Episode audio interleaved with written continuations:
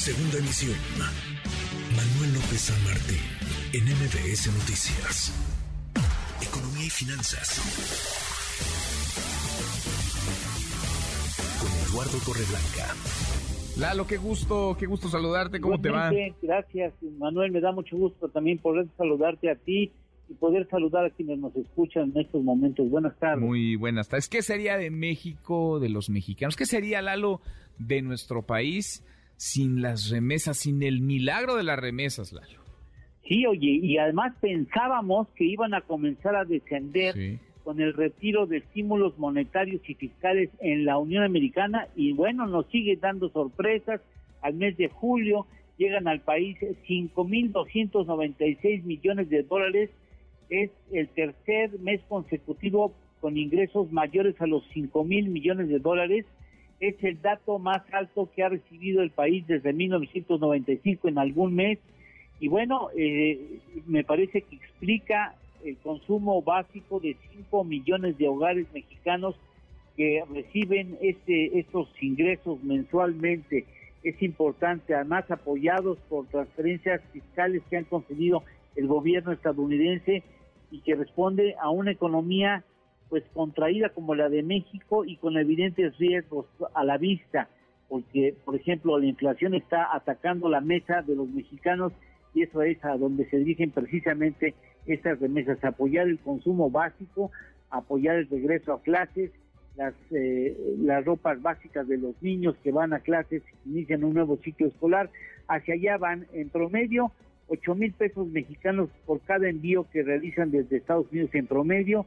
Y bueno, esa cantidad es 48% mayor a la de un salario mínimo. Para que quien piense que es poco dinero, 400 dólares, yo creo que es un ingreso bastante importante para muchas familias en el país. Se comenzaría, se pensaba que comenzaría a descender y bueno, pues no lo han hecho al menos en julio. Y déjame darte un dato para terminar. Desde diciembre del 2018 a julio del 2022, este país en esta administración ha recibido 133.398 millones de dólares, 2 billones 667 mil 960 millones de pesos, medidos a una paridad de 20 por dólar, ¿no? Ahí está, eh, estoy, según mis cuentas, más de 12%, poco más del 12% del Producto Interno Bruto, según datos del PIB al segundo trimestre del presente año, para que veamos que son ingresos fundamentales para la economía mexicana. Fundamentales, Lalo, no se entenderían ya no solamente la economía familiar, la economía de muchas ciudades en este país sin esas remesas, sin esos miles de millones de dólares. Que dinero, no cabe duda que muchos de los apoyos, o quizá el principal, apoyo a la economía mexicana ha venido desde fuera, desde, desde nuestros paisanos, desde las familias de migrantes que envían dinero a nuestro país. ¿Tenemos, Lalo, tenemos postre? Claro que sí. Fíjate que según datos del World Economic Forum, en junio llegaron a las costas de los países del Caribe nada menos que 24 millones de toneladas de sargazo. Hijo. 24 millones de toneladas de sargazo. Y bien haríamos en hacer un concurso qué se puede hacer con el sargazo. Por lo pronto vi por ahí un proyecto que hacen tabiques para construir casas a partir de secan el sargazo, pues lo muelen, después hacen una mezcla y con eso hacen tabiques que pueden construir casas. Qué interesante, darle darle otro uso, aprovechar lo que la naturaleza está nos está mandando, nos está regalando Lalo y darle un sentido positivo. Abrazo, gracias como siempre.